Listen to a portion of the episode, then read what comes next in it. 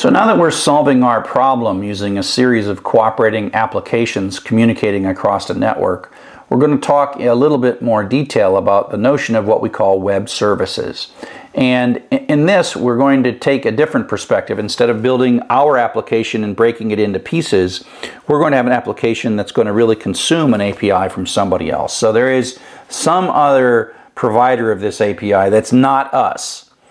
And so that if you're going to talk to somebody's data like Google or Amazon or Twitter, they're going to say you have to use our API. So what's that? So an API is a contract that says, look, if you do this, and this and this and this, we're going to give you data this way. And they set the rules, they tell you what the URLs are, they'll tell you if it's XML or JSON, and this is called the application program interface. And it's something you read and you understand. And so you go look at the documentation. This is the documentation for the Google Maps API. So it turns out that Google knows a lot about maps. It knows a lot of data, it knows how to search maps, and it actually provides some of those features to you that your application can take advantage of. Um, I took advantage of this at one point by asking all the students in one section of one of my online courses where they were from.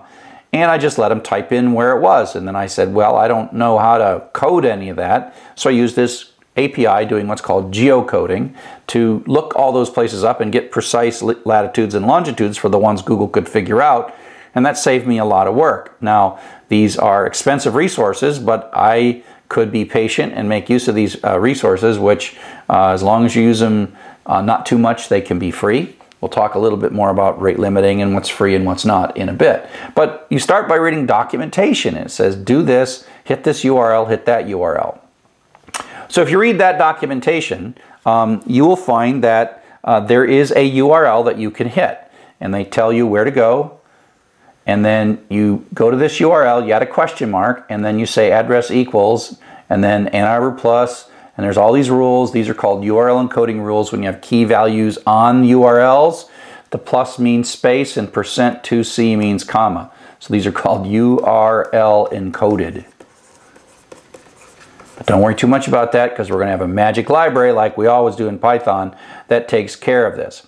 And so if you were to hit this URL, you type it in the exact right way in your browser, you will get back a JSON document. It's an object that has key value pairs. The first value is this status, then it has these results, and it's a list. And you dive down, and eventually you can kind of find the latitude and longitude of the thing that you are looking for. And so the idea is can we write a program that can read this? And so here's our little program that reads this. And a lot of this is sort of uh, comfortable. You've already seen some of this. Um, you import URL lib. We have to parse them JSON. We grab the URL. And then we're going to write a little while loop that's going to ask for a location. And we can type that location in. And we've got to concatenate with this URL the location equals. And there is a bit of code, a library that called parse URL encode that takes the key and the value so the address equals, and then whatever this text is that we read in from the user, that goes in here. And it does that URL encoding with the pluses and the percent 2C and all that stuff is taken care of. And that is our URL that we're going to pass to URL open. So we print out that we're going to retrieve it, prints this out. And if you look at this, it's too long. It has all that fancy stuff on it. And then we read it. I mean, we open it with URL open, and then we read it and decode it. So these two things hit this URL, decode it, and then we retrieved 1669 characters because it's just a, in this case, because we've decoded it, data is a string now. That's read is bytes and data is a string. So we read uh, that many characters, 1669 characters. And then we're going to take this data and we're going to parse it with JSON. And we might get bad data here. It might blow up but it might work. And so in this case, it works. Um, we have an error that basically says if we got a bad thing, we're going to blow up, but in this case, it doesn't blow up.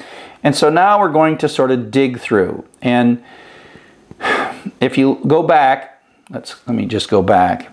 So the results sub-zero geometry. Let's show you how that works.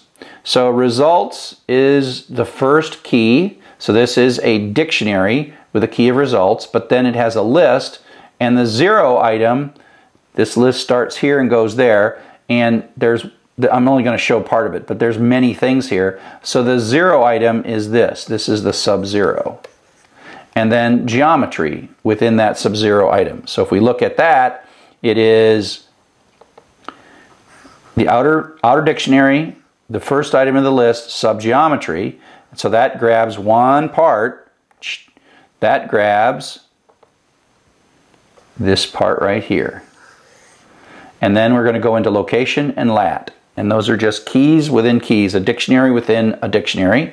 And so you see it says sublocation, sublat. And so that is literally going to pull out of that complex structure, that will pull the latitude out, and then in the next line, pull the longitude out. So we can pull the latitude and longitude out, and then we print it out. We can go into results sub-zero formatted address, and that goes into results zero formatted address, and that pulls this little bit out. Now, it takes a little while to write this stuff, and you have to put a lot of debug, and you don't necessarily figure out this complex bit here at the end, but you know, you print it, you don't get what you want. You say, oh, wait a sec, that was an array, so I got to add a little sub-zero there to get the first one out of the array. But eventually you figure it out. And it's not all that difficult. It's the first time, first few times you do it, I'm like, what am I doing? But after a while you realize, oh, I'm just sort of tearing this apart and digging deeper and deeper into this data structure, which I just retrieved over the internet from Google, and I learned something good from that. So up next, we're going to talk about how sometimes these APIs protect themselves with keys or signatures um, and why that happens and how to solve those problems.